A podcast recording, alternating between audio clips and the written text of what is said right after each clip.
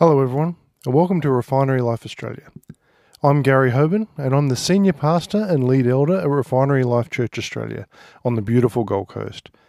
We hope you enjoy this message and you really get a touch from God.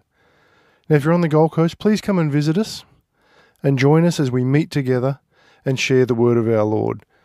Currently, due to the coronavirus, we're meeting at 9:30 on Sundays online, and the website to look at is www.refinerylife.online.church. And for more details, you can log on to our normal website, which is www.refinerylife.org. Hey everyone, I'm Gary Hoban and welcome to Refinery Life Australia. This week, we're starting a new series on Sunday nights titled Jesus Christ as Our High Priest. You know, the book of Hebrews isn't the most popular book in the New Testament, and in many respects it's neglected. The Jewish or Old Testament background that permeates every chapter has probably contributed to its neglect by many pastors and many churches. The book of Hebrews portrays and exalted the concept of Christ, however. And this week, we're talking about Christ, the apostle, and high priest. The text we're concentrating on is Hebrews 3 6. And it says, But Christ is faithful over God's house as a son, and we are his house. If indeed we hold fast to our confidence and our boasting in our hope.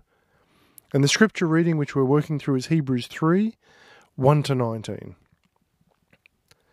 The focal point of Christianity is Jesus Christ.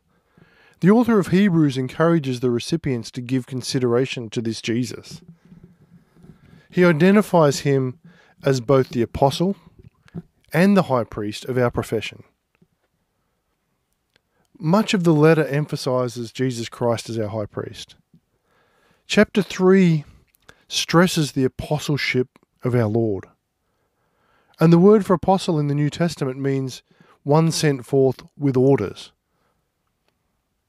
Jesus Christ was sent from the Father with orders to secure salvation for lost humankind. This chapter depicts Jesus as the great apostle who was eventually re- rejected in unbelief. That's verse 312. Take note of this apostle.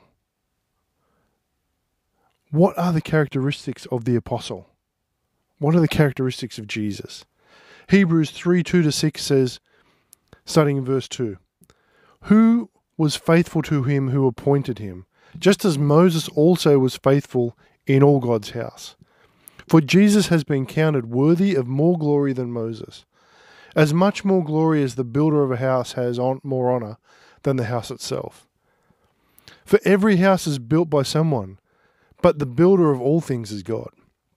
Verse 5 Now Moses was faithful in all God's house as a servant to testify to the things that were to be spoken later. But Christ is faithful over God's house as a son, and we are his house, if indeed we hold fast to our confidence and our boasting in our hope.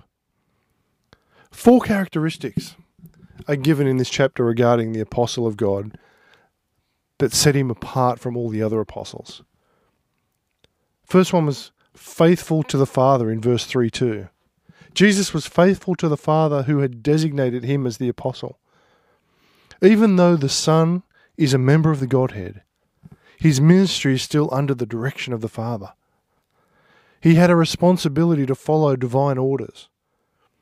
This he did even as Moses did. Secondly, he was more worthy than Moses. Verse 3 3. The author of Hebrews is aware that the great loyalty that the readers had to Moses. He maintains that the subject of the new covenant, Jesus Christ, is worthy of more honour than Moses. He implies that Christ, not Moses, is the builder of the house. The third thing was he's creator of all. Verse 3 4. The writer expands the building concept as applied to the apostle to include all things. An outstanding biblical fact about Jesus Christ is his creative activity, as declared in John 1 3. It says, All things were made through him, and without him was not anything made that was made. And Colossians 1:16 For by him all things were created in heaven and on earth visible and invisible whether thrones or dominions or rulers or authorities all things were created through him and for him. Over his house the fourth thing was verse 3 5 to 6. And in a discussion about the assembly of God's people, his house, Moses was said to be faithful in his house, while Christ was faithful over his house. There's a subtle difference there. These simple differences indicate the responsible positions that were held respectively by Moses and our Lord. So, what were the challenges of the apostle? Hebrews 3 7 to 14 tells us. Let's read it. it. Talks about a rest for the people of God. Verse 7 Therefore, as the Holy Spirit says, Today, if you hear his voice, do not harden your hearts as in rebellion on the day of testing in the wilderness. Verse 9 Will your fathers put me to the test? Sorry, where your fathers put me to the test, and saw my works for forty years. Therefore I was provoked with that generation, and said, They always go astray in their heart, and they have not known my ways. Verse 11 As I swore my wrath, they shall not enter my rest. Take care, brothers, lest there be any of you an evil, unbelieving heart, leading you to fall away from the living God. Verse 13 But exhort one another, and every day, as long as it is called today, that none of you may be hardened by the deceitfulness of sin. Verse 14 For we have come to share in Christ, if indeed we hold our original confidence firm to the end. As the great apostle of our faith, Jesus places several specific challenges before those who choose to follow him. And these challenges summarize his basic appeal to the church. The challenge to obedience was the first one in verse 3 7 to 11. The example of the wilderness disobedience was never far from the minds of those who knew of God's dealings with Israel.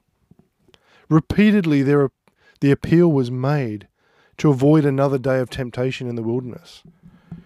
The readers are again reminded of God's anger as he dealt with the Israelites and his consequential judgment when he said, So I swear in my wrath, they shall not enter into my rest. One of the apostles' specific challenges is to obey God.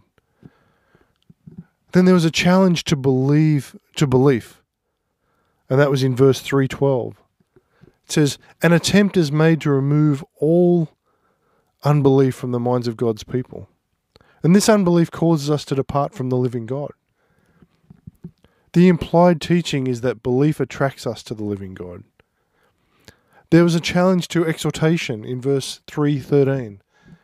The apostles' message emphasizes the value of Christian fellowship. The body of Christ should encourage individual members to grow spiritually. This support must be maintained daily. It will help members to resist becoming involved in sin. And the fourth challenge was the challenge to steadfastness in verse 13 14 sorry 314 Christ is the picture of steadfastness the symbol of security and as we live our lives in confidence and consistency we actually emanate a major factor of Christ's character. And you know, the condemnation of the apostle was the next thing in Hebrews 3 15 to 18. As it is said, verse 15, Today, if you hear his voice, do not harden your hearts as in the rebellion.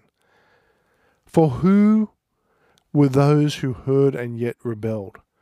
Was it not all of those who left Egypt led by Moses? And with whom was he provoked for forty years?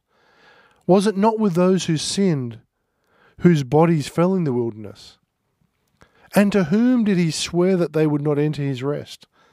But to those who were disobedient. The one sent to speak for God is portrayed as likening the present generation to the wayward children of Israel. Hardness of heart, verse 315, talks about God's warning his people of the danger of hardening their hearts to his ways. There's provocation of heart in verse verses 3, 15 and 16. And when people harden their hearts against God, they provoke God, causing him to become angry with them. There's grief of heart in verse 317.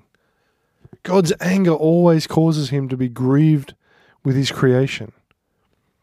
He is hurt when people disobey his commands. After all, God always desires the very best for his creatures. In verse 318 there's condemnation of heart. Those who harden their hearts and reject God's way are condemned by their own actions. God is grieved at their unbelief and declares that they shall not enter his rest. As we finish up, the conclusion here is in Hebrews 3:19.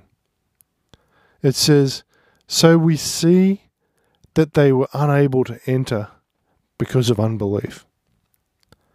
The fact that unbelievers are not able to enter God's rest is not God's fault. The weight of the whole matter is not on the loving, uncompromising ministry of the apostle, but on the unbelief of sinners. I challenge you today where do you sit? And until next time, stay in the blessings. I really want to encourage you to be diligent with your Bible study time because God has so much more for us than we can get from just going to church once or twice a week and hearing someone else talk about the Word. When you spend time with God, your life will change in amazing ways because God is a Redeemer. There's nothing that's too hard for Him and He can make you whole spirit, soul, and body. You're important to God, and you're also important to us at Refinery Life Australia. When it comes to prayer, we believe that God wants to meet your needs and reveal His promises to you. So, whatever you're concerned about and you need prayer for, we want to be here for you. Or even if you just want to say hi, you can contact us at www.refinerylife.org. Remember, 2020 is a year for clarity.